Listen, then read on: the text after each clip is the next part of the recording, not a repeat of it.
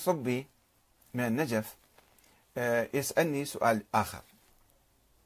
يقول سؤال للأخ أو الأخت شمس الأصيل وللشيخ الكاتب.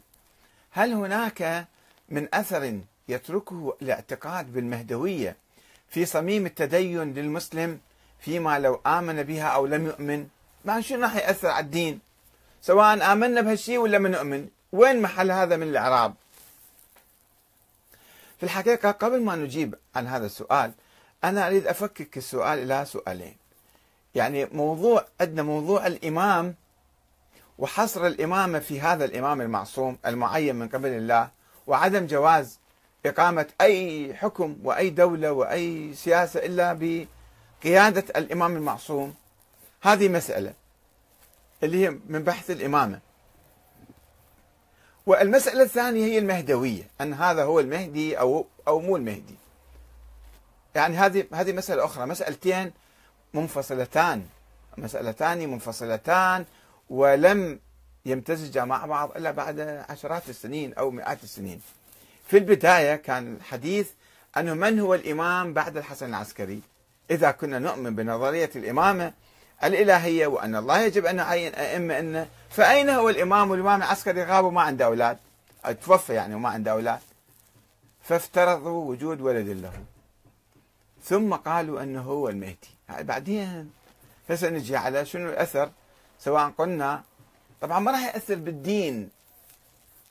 الدين هو التوحيد والله والإيمان بالنبي والأنبياء والإيمان بالآخرة. هاي ثلاث أسس رئيسية للدين. وهناك فروع الصلاة الصوم الحج الزكاة كذا هذه أمور تابعة فرعية. فالمهدي ليست يعني ليس من أصول الدين ولا من فروع الدين حتى. مسألة يعني سياسية. مسألة سياسية أو فكرية آه، البعض دخلها بالدين وسوى لها أحاديث وسوى لها كذا وجعلها جزء من الدين والمي يؤمن بالمهدي يصير كافر أو من أنكر واحدا منا فقد أنكرنا جميعا.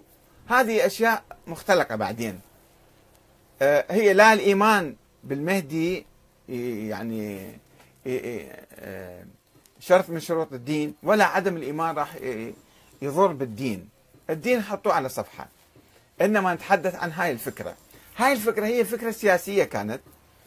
عند الشيعة الإمامية يعتقدون أن الإمامة أيضا مسألة دينية وأن هذا الغائب المفترض هي أيضا مسألة دينية وسووا لها أحاديث وسووا لها روايات وقصص وكذا دخلوها بالدين. وإلا هي مو من الدين.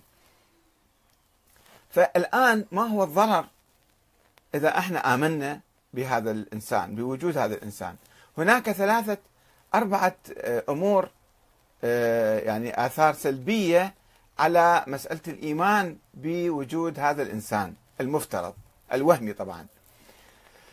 فأقول له نعم يا أخ حيدر صبي نعم هناك ثلاثة آثار أو أربعة آثار سلبية تركها الإيمان بولادة ووجود ابن للإمام العسكري. شوفوا أنا ما أتحدث عن موضوع المهدي أتحدث عن وجود إنسان ولد للحسن العسكري. الأول هو وقوع الشيعة في الغيبة مو الإمام غاب الشيعة غابوا ألف سنة. الغيبة عن الحياة السياسية وتحريم العمل السياسي وإقامة الدولة خلال ألف عام من اعتناق هذه النظرية. وذلك لاشتراط المتكلمين والفقهاء العصمة والنص والسلالة العلوية في الإمام أي في الرئيس. يعني إحنا ما يمكن نسوي ثورة ولا حكومة ولا دولة إلا يجينا هذا الإمام المثالي المعصوم المعين من قبل الله. هذا ظلنا يعني إحنا عايشين منعزلين على هامش الحياة وغايبين عن مسرح السياسة. لأنه نؤمن بفد واحد ما اجى صار لنا ألف سنة 1200 سنة انتظر وما اجى فهذا الأثر الأول اللي دمر الشيعة عبر التاريخ. آه الأثر السلبي الثاني القول بنيابة الفقهاء. القول بنيابة الفقهاء العامة عن الإمام المهدي الغائب هاي فرضية أخرى افترضوها بعض العلماء وطوروها عبر مئات السنين إلى أن وصلوا أن هذا المرجع نائب الإمام. صار عنده حالة قدسية. صار عنده حالة يعني هذا حكم حكم شرعي. يكون حاكم الشرع. يعني هذا هو يتكلم باسم الشرع.